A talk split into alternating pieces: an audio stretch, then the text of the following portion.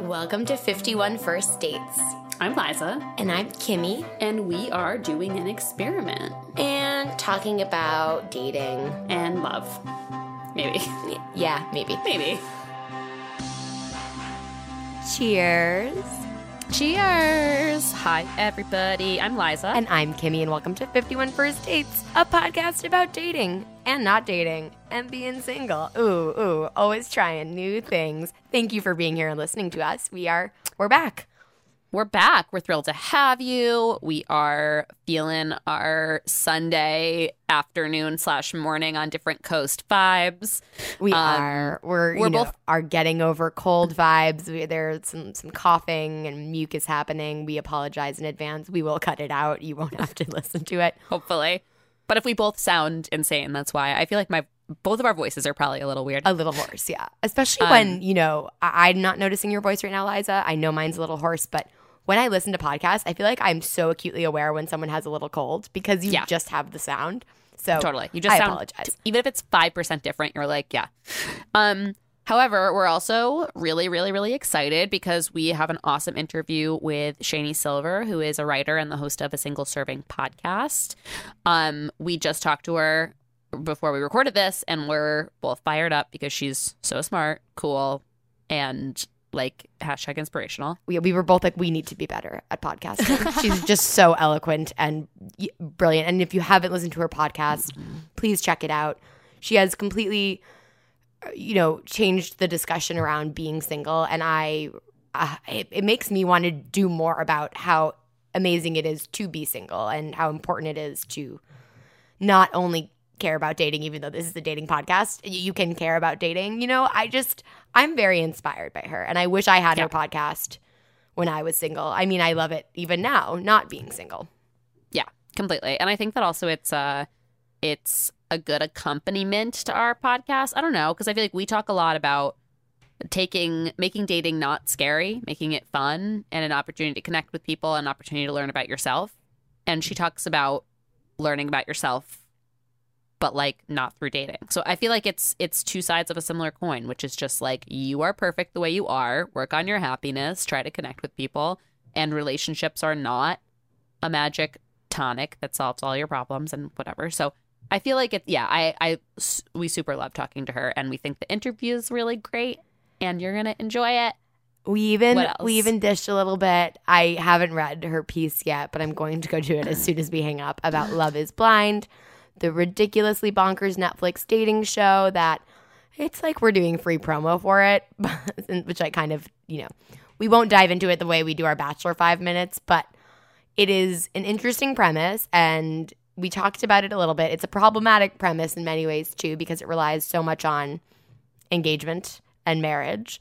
And I don't know. It was it's inter- it was interesting to have had this interview with her and be watching this reality dating show that is Totally. so based on engagement and does not need to be. I'd almost have a better time watching it if the premise wasn't you don't see each other and then you get engaged and you see each other. Like just lose the engagement part and it would feel like more real to me.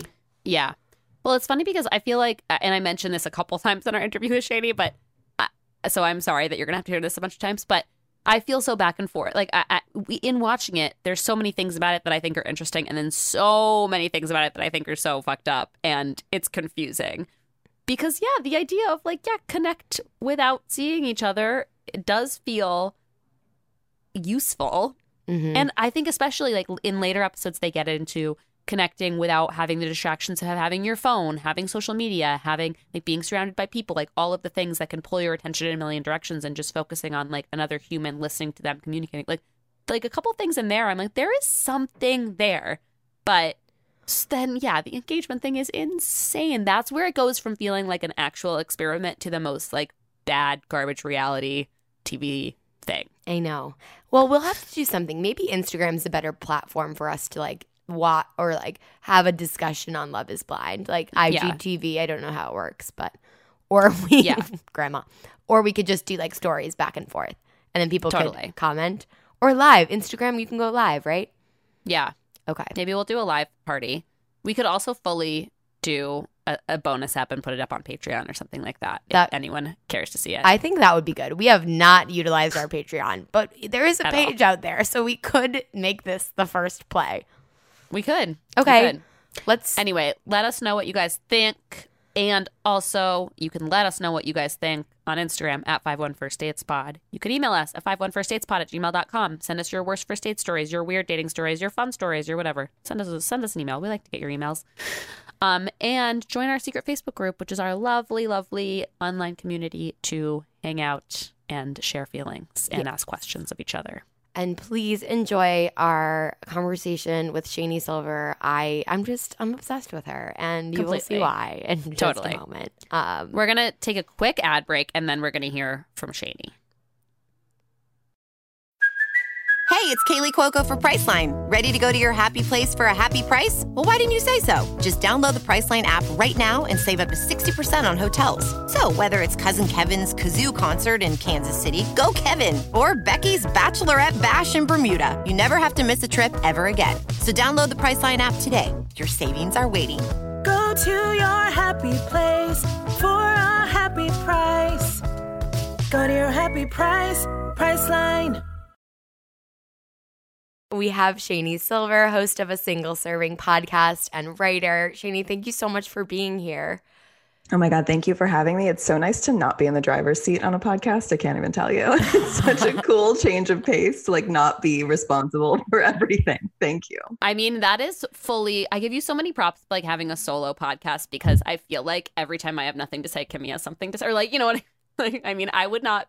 I would be afraid to do it alone because of my codependence. My therapist would say. Oh my God, I'm so jealous of you guys. The fact that you have a co host and you also vibe off of each other really well. I'm very, very jealous. I was thinking about that listening to your Valentine's Day episode. I was like, damn, it might, might be nice to have a friend around also for this. But I have guests every week. My Patreon Yeah. episodes are solo, but my main episodes are, are with guests. Yeah.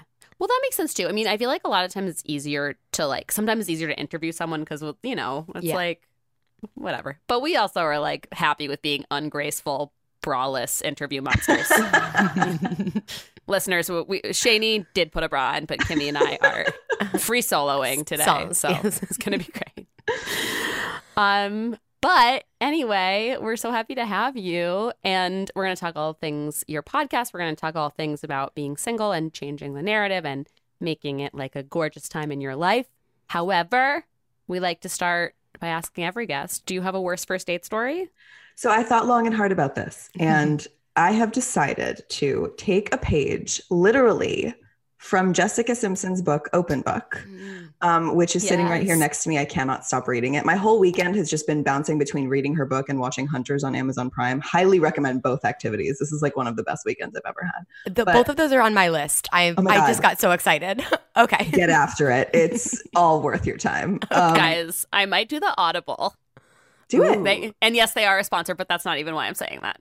Like, I just Does feel like I want her to read it to me. I think so. Oh God, I, it would be such a bedtime story to just listen to Jessica Simpson reading to me. Completely. Um, but anyway, so the book is about like her telling her truth.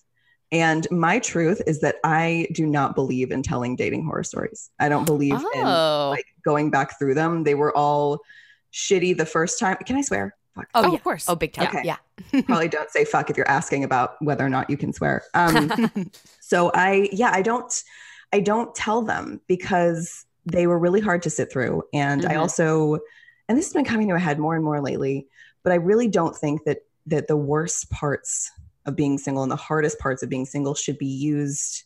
And not that you guys are doing this, by the way, but I don't think that they should be used for entertainment purposes, um, or like just in general. I know that that single women often like bond over the stories that they've been through and the situations they've been in, which I love, and I'm a huge fan of people connecting that way. But I think, and a huge part of the work that I do, but you guys know this, is like to to grow the ways that we connect. Mhm. Um, so I'm not going to tell you one, but because I'm also a podcast host and I respect you as creators and refuse to leave you hanging, if you want, I will tell you the story about the first time I ever finally got the balls to travel alone.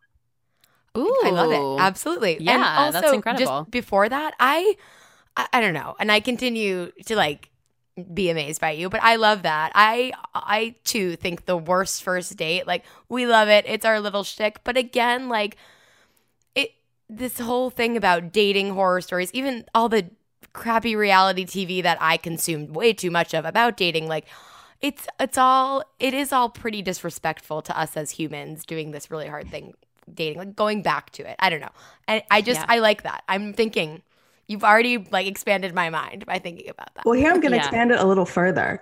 I will tell these stories, but it's going to be in a book. I have a philosophy that is may whatever hurts your feelings eventually make you money. And so Hmm. I will put all of these stories in a place that is going to make me money and help people like really identify in a way that like promotes like change and growth. Totally. Um, but yeah, you're also catching me on a week where I've spent a lot of time, a lot of time digging into uh, singlehood is entertainment. And I just wrote like 3,000 words on the topic on Medium about Love is Blind. And I I rip it a new asshole and I really feel good about what I've done, which sounds Yeah. so crazy. But I also like this week too, while I was digging into that to like frame my thoughts around it, I was contacted by a New York company called Updating, which is and like brace yourselves, it is a live blind date in front of an audience where the participants are on stage wearing blindfolds and they're like Whoa. talking to each other and like feeding each other oysters like in front of an audience. When I go on a date and I don't know the person, I don't even want the bartender to know what's going on, much less like a room of 150 laughing people. Hmm. So the idea of going through like the worst parts of this and putting them out there is just like it's a, it's a rough week for rough Yes. week for a dater. yeah yeah oh i Yeah. can't wait to read your piece on love is blind we'll have I to will send it to you. we'll Pour have a to Yeah. link it big yeah glass of something before you start reading it because I don't I do not hold back. at I'm all. psyched. I mean, I've been hate watching. I watch a lot of dating reality TV. We, Yeah. Literally, we just did an episode of like a reality TV redux of I talking saw about a lot of this. You're in the queue. I don't think we went like uh that deep or that intellectual We on it because didn't. mostly like I kind of love hate watch all of these shows. But Love is Blind has my head spinning. Like every 5 minutes I'm like I hate the show. I love the show. I hate these people. I like these people. I hate I know I hate these people. Wait, what? Like it's so yes. all of it. I have to give I- you guys a compliment too. I really love that you care enough about your audience to tell them when to fast forward to if they want to avoid The Bachelor. respect, so much respect. That is a really big deal. It's like Yeah. when Seth Meyers came out with that stand up routine, he was like, if you want to skip politics, there's a button for that.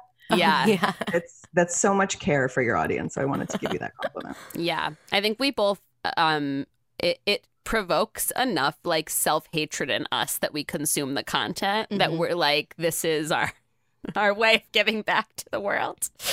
But yeah, I mean it's tricky and I I fully like really respect your perspective on worst first dates. I think it's a really good um I think it's a really good point to bring up. My hope with our worst first date stories is that I think there's a lot of fear of dating and I always think that like to me laughing at something and sucking the air out of like, the, the things that keep people from dating like we're all about like get on dates. If you're afraid of being on dates just go on a bunch of dates because most of them are mediocre. Most of them are fine. Most of them are okay. Most of them are you know like medium.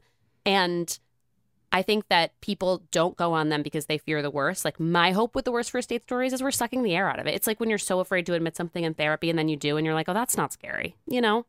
It's like oh a guy looked at his phone a lot on your date like mm, you know it's like however so that's my that's my hope slash vision board for them but i think that your perspective is really important that yeah like we should be careful about how we um how we package the the dating content that we're like sh- putting out into the world constantly You know who does it really well? Um, and I, I say she does it well because I think what she's doing uh, helps spark a thought in someone's mind to like help us affect change. I think Violet Clare is amazing. oh yes Her yes. comics.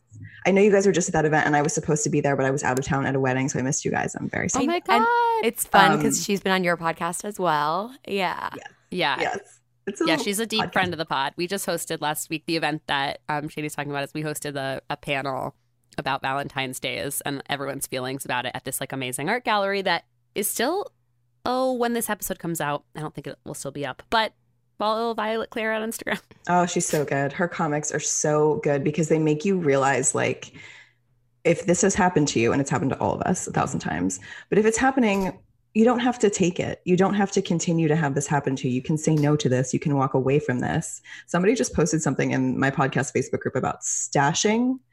Do you know what stashing is? I do not. Um, maybe I shouldn't tell you because I want to spare you this knowledge, but it's like when you are, I guess, when you're dating somebody and like to you, you think you're dating, and to them, they think it's a secret. Like they don't, you don't meet any of their friends, you don't know any of their family. Hmm. Like it's just they kind of have this like secret relationship with you or something. And the, the thought in my head was like, as soon as you realize that this is what's happening, you're not being stashed. You're kind of like, you're not saying no to something that you should be saying no to. You should be walking away. Like giving it a cute name, like ghosting, is perpetuating the problem. We have got to stop naming things. We are very much on that page. We are, I think the names get overused, but the fact that they're always cutesy terms for like disrespectful behavior, it's so frustrating. It's like we're all perpetuating the problem. And then they get defined weirdly. And even the way this is not, it's a little bit different, but the way gaslighting has become this term that's not used properly all of the time. I don't know. It's just the terms need to go. It's funny actually because Violet Claire, like she was paper clipping became a thing because of one of her comment uh, her comics, and she was like, I didn't intend for this to be like someone contacted me, and paper clipping is a new dating term because of one of my comments. So it's just wild that we feel the need to put these names on everything. Well, it's strange because I almost feel like it's a vicious cycle because I think sometimes the naming of something can be helpful. Like, I think gaslighting has been a, a problem that women have dealt with forever. And without uh, like a clear definition and a term to rally around it's a very diffuse concept. It is really hard to pin, put your finger on something and be like what you're doing is wrong but i don't know why because it's really hard to explain what you're doing. So i feel like at first i was like yes this is a thing. There is a word for it it is frustrating. It happens all the time in all these different ways. And now the term has gotten out of control. It's it's like you know so it's this it's tough. Like i wish there was some I wish we could. You know what would be helpful is if the English language were better and we just had good terms for these things from the beginning that were like meaningful and not Instagrammy, but like real and based on what women go through. Like that would just be nice. It's a lexical gap in the English language. There's also like a massive gap in just the way people treat each other and dating in the first place. Like maybe Yeah. we could start with that and then Oh my god, yeah. where we net out after. I- Totally. maybe. How about men don't lie to women? Like How about that? idea. How about Yeah. that? Yeah. Let's add that to the list Yeah, of things that they need to totally. get better at. Or people don't lie to each other. Don't. Yeah, people don't lie to each yeah. other. You know, people, you know, be polite to each other, like respond in a timely fashion if it if you feel you need to. I don't know. It's I couldn't even make that list. It would be so long. And it they would would be, be but it also you walk away from it. Whatever that, whenever that happens, whenever one of those things happens to you, like if I do nothing else before I leave the planet, I want to just tell women you can walk away from that. You can walk Hmm. away. Whatever dude you're talking to is not the last one you're going to talk to. Move on. More's coming. Better's coming. Walk away from this horseshit. Yeah. Whatever the cutesy name is that they're like writing clickbait headlines about, read it, send it to your friends. Fine. Just know to walk away from it when you see it. Yeah. Yeah. And I feel like stop. I, don't know. I- feel like I see so many people. I- I feel like a big mission of our podcast is like you don't have to. If something doesn't feel right, it's not right.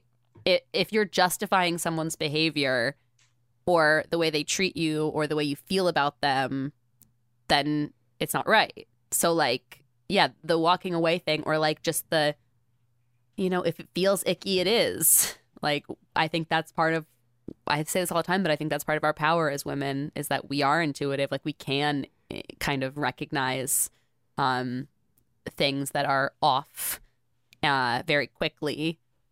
But then I think because a lot of the time we're taught to that like love is king, getting married and having babies and buying a house is like the ultimate thing that we we try to justify and like fit these pegs into holes and it just doesn't that they don't go into. Um, and that's yeah, I feel like that's a big thing we talk about. And like that, when we leave the planet, I just want to be like, you don't have to be with someone if it doesn't feel good. Yeah. Do you guys have merch? We don't.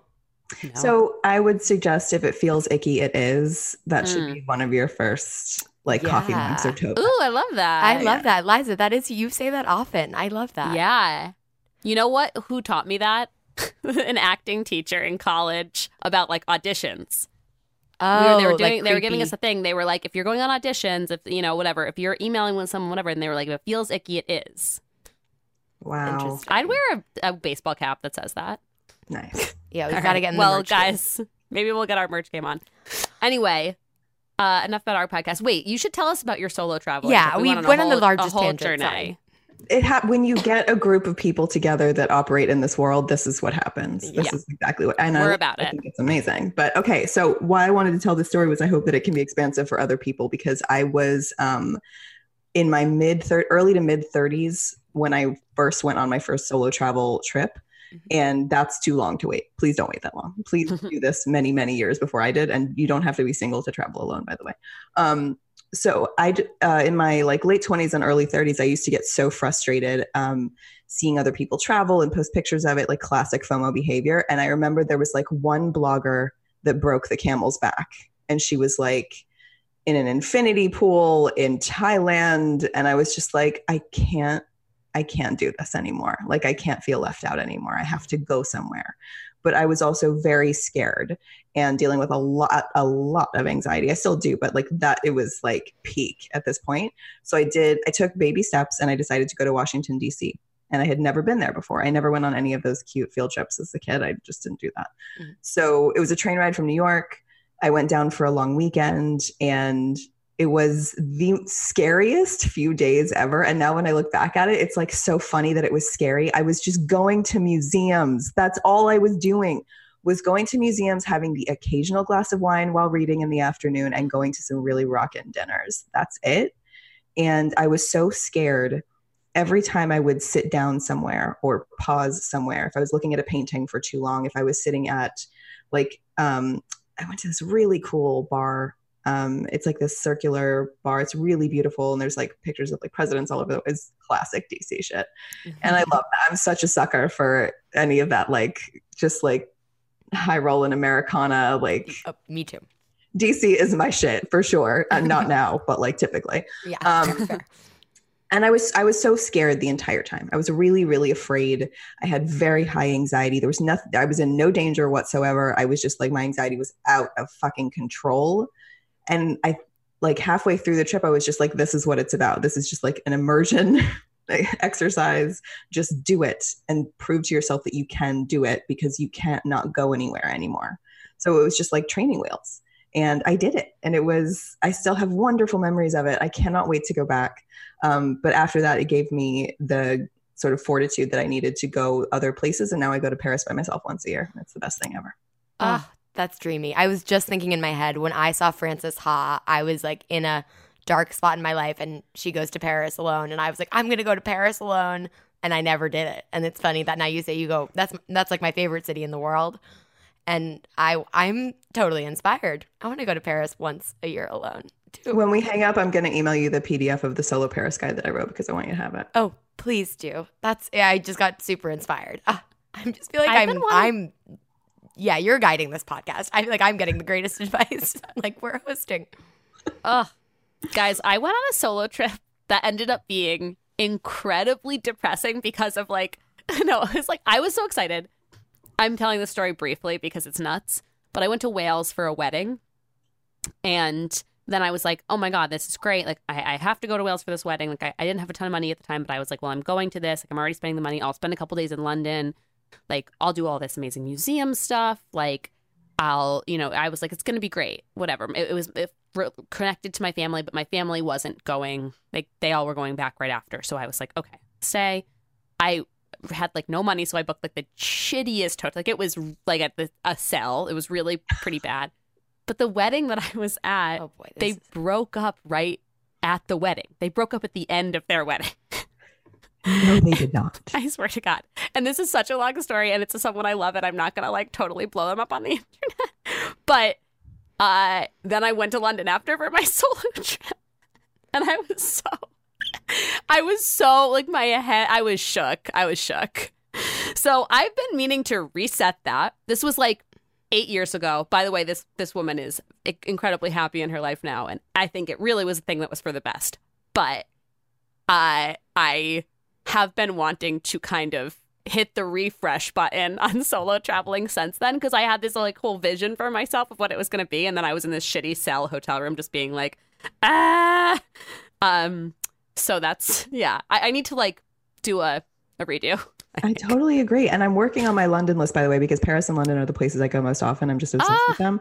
Yeah. I haven't written it yet, but I do have like a very like chicken scratch email that I send to all my friends from Okay. college when they ask me where to go in London. So I'll send that to Okay. you too. Cool. Maybe I'll do it. Yeah, that would be You great. have to reset it because that's so I mean, that's I am shook as well on, Yeah. on their behalf. But I, I do tend to think, I kind of think that all breakups are good. I know that sounds so weird to say, but don't you think that like all breakups are genuinely for the best? And I mean Yeah. full on like divorce too. Like mm-hmm. when things end, I think they need to so that other things can come into your life. I really believe that. And Yes. I also have not been through a breakup in 12 fucking years. So what do I know? But from what I can see and what I see people in the this community doing, it seems like something leaves so that better can come. Yeah. Yeah. And that's even, you know, the micro breakups of when your early stages of dating, maybe not even defined. We are always saying, as Liza just mentioned, you know, if it if it doesn't feel right, get out. Because I was in so many half relationships, we call them, for so long because I was so I don't know what I was trying to justify to myself. I was accepting, you know, less than ideal treatment just to not have an ending and those had those endings come earlier i would be i don't i just would have had a much less anxiety ridden chunk of my 20s um so i think even on that level just all i think all breakups are good or for a good reason eventually Yeah. Yeah, Yeah, and I think like it's yeah, cu- I think cutting somebody loose you are you are cutting off a, a heavy piece of baggage. You know, like you're it's like you're carrying something around that like is weighing you down, you know? And it's yeah, it only takes I think it only takes being in one relationship that feels good and loving and genuine and supportive to realize what it should feel like. But I, also, I think that like for for most people, I think you date for a long time before you find something like that feels like that. If that's your person, or if that's not your person, or if you don't even believe in having a person, like I think usually you're out there dating. You know, we start dating. I'm reading this book right now called Trust Exercise about like these sweet baby 15 year olds and their first love, and it makes me feel so sad because it's just like you just realize like how we're children and you start to have feelings for people and you don't your brain isn't even cooked you know? It's like it's very hard to figure out what you deserve and to not take less than you deserve and that takes a really long time and a lot of like loving yourself and the you know like pro- processes and mental health and whatever and um yeah you you only get there when you get there so it's like some the time in between those two places is is rough to date You have to read Jessica Simpson's book. She met Oh my Nick God. Lachey when she was 19. oh baby wow that's so young i didn't realize it was that young Neither did I. I was um, basically the same age as her. I think she's a little tiny bit older than me. But I remember like that time period not thinking that she was so young and not thinking that he was so much older.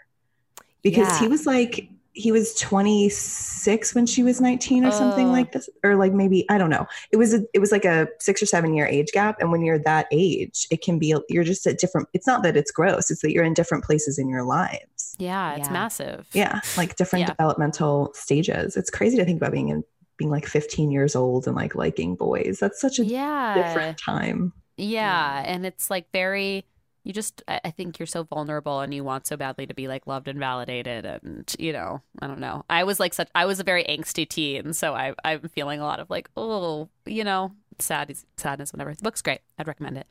Um however, we're we're going all over the map, but it's because wow, we like talking to you. But would you for anyone who hasn't listened to your podcast, will you just like tell us a little bit about it, how you started it, why you started it, your your thoughts, feels. Sure. Yeah. So I started a single serving podcast in April of 2019 because um, I I was tired of seeing all of the content created for single women pertain to dating and only dating. How to date better, how to survive dating. That was a big one. It was like, women, here's how to survive dating. It was never men, here's how to be better at this so it's not something women have to survive Hmm. and obviously it's like a very like heteronormative world that i'm speaking from because that's just my experience um i wanted to give single women more i wanted i wanted more single women to realize that our world does not have to revolve around ending singlehood. That's like Hmm. our day to day goal does not have to be finding partnership. It doesn't have to be. We can focus on anything we want. We can focus on everything we have as opposed to something we don't have. We can be as happy as anyone else in the world while still being single. And all of that will never preclude us from a relationship. I think there's this weird, like, misconception among single women that if we get happy as single women, we're somehow communicating to the universe that we don't want a boyfriend or a husband or a girlfriend or a wife or whatever. And that's total horseshit. You can be as happy and in love with your single life as you want, and you still get to find somebody or not if you don't want to. It doesn't matter. Like there's there's so many tired uh, looping ways of thinking about single life that just it was so heavily dependent on dating and on finding somebody and on this grind, this punishing fucking grind. And I had been on dating apps for a decade at that point, and I had never even had one relationship result from that. A full decade. And the like example that I give to put that in perspective is imagine looking for an apartment for 10 years and not finding one. Oof, Like yeah. the madness was it was so heavy and so dark and so hard and I had to find a way to like pull myself into light and it was just one of those things where you're like I can't be miserable anymore. I'm so sick of being miserable. I'm so sick of being in the throes of the worst part of single life. There has to be more than this. And I just sort of went and found it. And then I started talking about it in a podcast. I started writing about it on Refinery 29 and on my medium all the time basically to anyone who will who will read something i will i will write you a little story about being single and it'll be a good one so that's why i started the podcast and then the most unanticipated uh, benefit of the podcast is its facebook group. I am friends with um, jess murnane of one part podcast and she wrote a cookbook called one part plant. And she um, advised me before i started my podcast she's like you need to have some kind of other space for people to gather if they listen to your podcast. And hers is in slack and mine is in facebook because i was a little intimidated by slack. I didn't want people to have to learn how to use something new to join. So i started a facebook group. There are 1800 people in it and they all just support each other all the time. It's not a place to come and bitch. It's not a place to like just be down on single life. Although you can if you're having a rough night i fully encourage everybody to hop in the facebook group and ask for the support that they need. But more than anything it's just a supportive community. They meet up in real life all the time all over the world and they freak me out when they do this. They know it now. Now they're posting pictures just to get a rise out of me and i mm-hmm. fucking love it. It's so cool. But like they when they meet up it's just like the idea that they're opening their minds to like we can put some effort into new friends and to new hobbies and to new ways of thinking and it's just the most gratifying thing i have ever done it's the most important work i've ever done and i love doing it Yeah. No, it's so special. I I I've been meaning to join your Facebook group and I will do that now and we'll link it as well, but we have a small community too and there is something really special when I'm like what are, you know, what are we doing this all for? Why do we keep going? And it's for that group and our amazing listeners who are just uh, yeah, I, I also really love that, you know, those listener meetups. You know, dating is hard. We all, you know, the nature of our podcast, even the title of it, and it was because of where I was at in my life and because we wanted to riff on like an old Adam Sandler movie title. I don't know, but it's so dating focused. Sometimes I think we're like, not there's no regret about it being so dating focused because for me it was about reframing dating. Like go on some dates. I had never dated really in new york. I'd like met people on apps and then hung around with them for a while. You know i had never just gone on another another date seeing that it was about connection not about me and proving something about being single for so long. Like i wanted to prove that i could have people stick around or something. And and this for me going on dates really changed that. However I know, you know, it ended up working out for me, which is wild. Like, I think it also had to do with where I was at in my life, but I never want our listeners to be too. I never want our podcast format to like make dating more important than it is. If that's, if that, it's like, it's hard for me to articulate. I think there's that this won't like happen. It won't happen. Your your intention comes through very clearly, and at the end of the day, like you're having conversations that people feel like they're hanging out with you, and that's all podcasting is. It's Yeah. just like connecting with somebody and making them feel like you're friends and that you're hanging out. I have some of the most random things I listen to while I chop vegetables. You would be amazed, and it's really about like, can you chill out with these people? And you guys do that in spades, so don't worry I about it. appreciate that. I, and to our listeners, like if you haven't listened to a single serving, please go because I think a lot of people get frustrated. They're like, I did 51 dates and it didn't fucking work, and I understand that 51 frustration. And like, sorry, 51 dates. yeah, people have actually gone on 51 dates since we've had the po- a podcast started. I didn't even go on 51 dates. That's so many. I know, and we're Over like take period? breaks. Sorry. Over what time period? Um, people have done different things. Like we have people in our basically people in our secret Facebook. group. Kimmy went on 32 dates in like I don't know, like eight or nine months or something. Yeah, it was not once a week. I couldn't get a date once a week, to be quite honest. It was like quite impossible to oh even. Oh even. my god, I have the can't get a date once a year. Like that's It's not like- it was- that's not a thing that happens. Yeah. it was, and it was, it was me being. I think that was part of what was good for me, though, was just like getting over the fear of asking people out on the apps because we had this premise and etc. But I think our listeners who have done it, um, they, you know, not. I don't think anyone's done it like once a week, but just people trying to shift and get on a bunch of dates because they hadn't been for whatever reason. Yeah. Um, Well, our whole vibe too is like it should be fun. yeah. Like it should be. And that's what's cool about it, both of our secret Facebook groups, too, right? Is like, I think that something good about the internet and podcasting and, and online dating apps and everything is that like it can be a means to really facilitate connection. I just think it's a cool thing about it sounds like your your secret Facebook group and I think ours too is that like it's facilitating connection between women. Like it's it's saying that like all connection is important and that can be romantic connection it can be friendship connection it can be literally like making online friends. Like violet claire like, she's like a random person we reached out to on instagram and now i feel like she's like a real amazing artist woman who we connected with just from like the internet.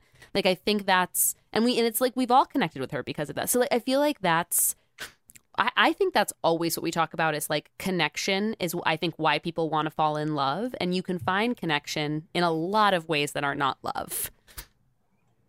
And like it's easier to do that. And it won't What- stop you from finding love too. You Yeah. get all the things that you want. You can have them, but we've been Yes. trained on this like horrible lack mentality. Yeah. Horrible thinking there's no guys out there, there's no good guys out there, there's no cute guys out there. So we're like settling for scraps that come through on Tinder and Hinge and Bumble and all of that. And we deserve everything that we want. Yeah. Everything. And settling doesn't have to be a reality. It never did. And I kind of want to communicate that through my podcast too. which you- Totally. And I think really the more you make yourself vulnerable and the more you open yourself up, the more you're good at that. Like I think it's a practice like everything else. And okay, so my mom recently told me that I've said some stuff on this podcast that are like her pearls of wisdom, but I haven't given her credit. My mom would like a copyright or whatever. So I'm about to say a thing from my mom, Sally.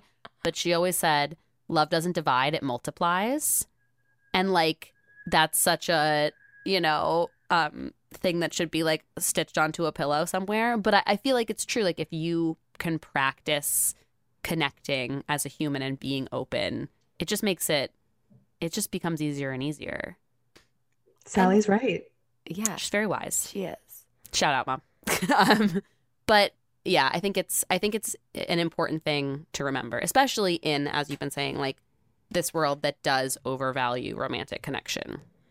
And Shani, do you have any advice for, you know, anyone out there, myself included, all of us who have maybe told ourselves that story about, you know, being I should settle for scraps or being single is not a way to be. Even if I don't believe that, I've definitely told myself that in my head. Do you have any advice on, you know, like a solo trip, just like how to reframe or retell yourself a different story? Yeah, practice. It's going to take practice. There is no um I, okay, I have three things I want to say. First thing, I will offer a pearl of mom wisdom too, and my mom Stephanie gets full credit for this. The best advice I've ever been given by anyone came from her and she said, "Never date anyone you wouldn't let your daughter date." Ooh, Mm. yeah. If someone's doing something to you that you would kick their ass if they did that to your daughter, that means you need to walk away. So that's one thing. It's, yeah. It's a big one, I know. It's Like, really big. I'm like, looking back at different quote unquote relationships because they weren't relationships and thinking, oh, I would have been out so much sooner. Yeah. But don't beat yourself up because those were just like lessons you had to learn. All of this is just like we had to go through everything we've been through to like arrive at where we are now. There's no there's no bad. It's all lessons. The second thing is um, read 27 Wrong Reasons You're Single by Sara Eckel. Holy fuck. That is the it is the Bible. It is actually the Bible for reframing the way that you think. Everything that's swirling around in my head that I can't clarify and distill down into intelligence, she's already done it. She's done all of it like every reason that you've ever been given or that you've ever had in your own head for like why you're single first of all it doesn't need a reason because it's not something that you have to reason away or make sense of it's just how you're living your life and it's more than fine it's fantastic um, and then the third thing is practice take small steps toward reframing. There is no there certainly can be light bulb moments where you're just like i can't do this anymore. I'm exhausted. I'm done. That can certainly happen. But also i think um, give yourself time and patience and credit and love and kindness and take baby steps. There isn't, um, and I'm a terrible example. I ripped off the band aid quick. I deleted all of my dating apps in one day and never downloaded them again and never will. Mm-hmm. And that was very, very difficult. But the good thing is, the longer you're off them, the less you're likely to return. Um, there's like a hump that you have to get over. Like you, you know how you always like get that thing in your mind, like, oh, I'm just going to re download them, fuck it. Yeah. Um, that goes away the longer yeah. that you see how much happier you are when you are not staring into a void of non matches or mm-hmm. getting disgusting text messages or mm-hmm. going on like just like dishwater dates that are like, what am I doing? Like, why am I here? That kind yeah. of thing. Yeah. Sounds like quitting smoking or drinking. Yeah. You know, like where you're like, ah, like this is all I can think about. And then you're like, oh, wait, I feel way better. Absolutely. Just practice. Take I can breathe. Yeah. Yes, you can breathe. you can do it. You can breathe. Reframing is very hard and it can take time, but um, any effort that you put into it, applaud yourself for that and give yourself so much credit. We, as women, I think we tend to think that we are behind all the time, that we're not enough all the time. Mm-hmm. And if you are even considering that you want to feel better about dating or single life, if that thought has even entered your head, you are so far ahead of where you used to be, first of all, but also a lot of people that will never get there. Like, mm-hmm. you're doing great. It's fine. And um, it does take it takes proving it to yourself over time. The longer you can see that like the world is not going to end if I haven't been on a date in a while. The world is not going to end if I'm not having sex all the time. The world is not going to end if I'm in my late 30s and single, which I am. The world is only getting better. Mm-hmm. And that I if you asked me that like 7 years ago when I was 30 and I was like humiliated that I wasn't married at 30, that I was still single at 30, um it's just a completely different world and that's because I reframed the way I think about single life. Yeah. It's, yeah. And I feel like it's it's crazy because like I you shouldn't have to reframe it. You know what I mean? Mm-hmm. Like that's a very frustrating thing is that we are all taught to want the same thing. And we're all taught that like one thing is great. So it it sucks that the onus was then on you to reframe the way you were thinking about your life. Yeah. But I also think that I, I know this is another thing that I've probably mentioned a lot of times, but I do think we're this weird experimental transitional generation, right? Like our mothers and grandmothers had one way of living. Our daughters are probably going to have more and like less judged choices, although I'm sure they're still going to have to deal with an enormous amount of bullshit that we don't even uh, anticipate yet. But like our daughters being capital O, capital D, I don't want to have kids, but like uh it's it's uh it's frustrating, but I think that it is also like historically when we look back, I think that our time of living is going to be an important one for the future of lady ladydom. For sure. We are the only generation alive who will ever remember being teenagers with the internet and without. Right, yeah. right. Yeah. That is a gift that is one of the greatest gifts in my life has been given is that I remember being a teenager before the internet. Mm-hmm. Like that's there are no other people on earth who will ever understand that, who will ever have both of those perspectives. Mm-hmm. And that is absolutely a gift. The opposite side of that is we 100% are guinea pigs. We have been on like the front lines of every single internet based invention in existence, dating apps only being one of them. Mm-hmm. Um, so we try everything first. Yep. And yeah. then it then it gets better and tailored and it's there's like a better version of it. I feel like we've been we've been at the shitty end of the stick in so many ways. I think about this a lot when I think about like um like the the way that uh divorce and child custody has evolved over time. Like the default when I was a kid was every other weekend and holidays with your dad. Who the came up with that? Like four days a month with one of your actual parents. How is Yeah. that okay? I don't know. And I don't think that's the default anymore. Now it's much more 50 50, like we're co parenting.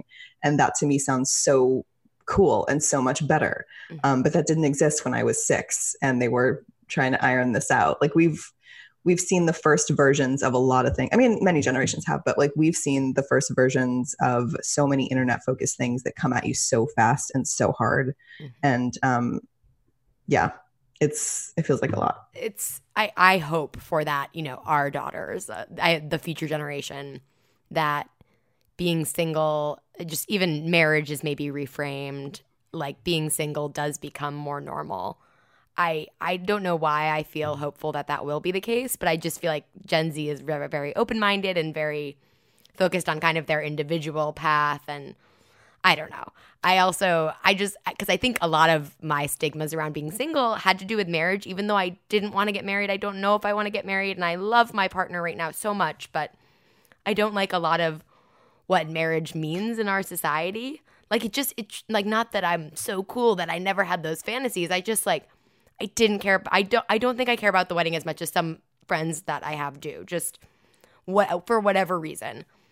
And I think despite all that, marriage was still that like life check mark that was giving me the shame about being single. So if we could like somehow reframe how we think about marriage and especially around that 30 year mark, like because I've also seen friends stay in relationships because of marriage and timing and like that marriage should probably happen around this age and I just think like if we could reframe or t- I don't know, not get rid of marriage. It can be beautiful. I'm just that's that's like what's always gotten me in my head about being single. You want it to be more intentional and less driven by external factors and the need for validation. That's it. Yeah, exactly. It, Yeah. it feels and even as someone who like saying I don't really care about weddings, there's a ton of validation. Like, I, yeah, I would feel like a more successful human broadly if I were also married. I don't know. it's hard to it's hard to shut it out right it's like you can it's like i don't know being in a noisy environment. It's like you can get noise canceling headphones. You can buy the most expensive ones on the market. You can do this you can do that you can whatever but you can't like shut out all the noise around you. Like there's no way to do it. Um so uh, yeah it's it's hard for it not to seep in but it's also like i think again with our our generation being guinea pigs like I think a lot of people are doing it. Like I've been to some cool weddings where I'm like, that was cool. That felt right. That felt correct. You Mhm. know, like I went to a wedding where like they just married each other. Like there was no officiant, whatever. They got up, they talked for a little bit, they expressed love to their families. And like they married each other. They had to go to like Ohio to get their wedding license because like the only state you can do it. It was like they just so they drove to Ohio. Like it was like you know they came back and like got married in New York. But it was just like I- you know I- that's another thing I think you do get to rethink. A if we want to do it. B how it looks. And like the, the judgment from other people is something that like you always have to deal with. But I think it's again a thing we get lucky that we get to rethink a little bit if you even want to go there. Of course. I had a guest once who referred to her current single status. She's about the same age as me. I'm 37.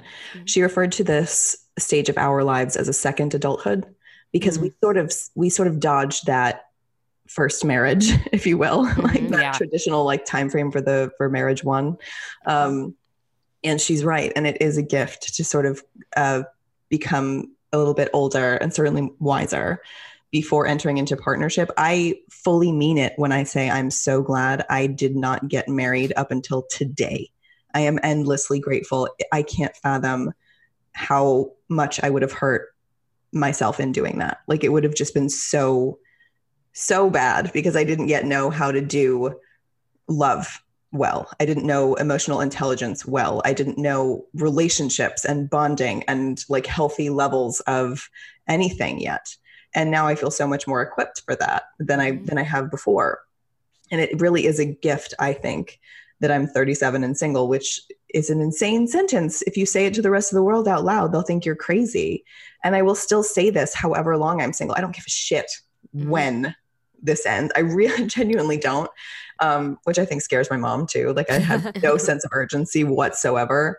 Um, I I care more about the intentionality of it. I care more about finding what's right for me as opposed to just what exists for me. Mhm. There's so much more.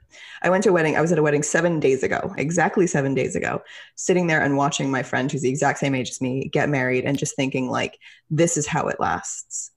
This is how you do it. Like, they met at like, she, I think she was 35 or 36 when they met. And I'm just looking at the, the grown upness of this love, the maturity of this love, and the like, rock solidness of this love. There is no possessiveness. There is no need for validation. There is no like, oh, what's he thinking? What's she thinking? What are we doing? I don't know. No, like they're they're not asking each other any questions in their head about the other. They mm-hmm. know everything. They they know that each one is making a conscious choice to be in this relationship every day. And I was just sitting there being like, this is how it lasts. This is what you do. It was so cool to see. I mean, first of all, it's like one of the people I love more than anything in the world. It was just mm-hmm. so unbelievable to watch her get married. It was surreal seeing Yeah. her in a wedding dress. And I fucking talk about being single for a living, and this wedding was enjoyable for me. I wasn't in a bad mood. I didn't leave early. I didn't have a problem with it. Like I was experiencing joy for a wedding as a single 37 year old woman who was the only single person at a hundred person wedding. That is a fucking triumph, truly. That that Yeah. is that is wow. I, I again, it just seems like wild to me that you're the only single person there though as well. Uh, like it was in Texas, not so wild. okay, all right. All right, there Honestly, go. Yeah. yeah, okay.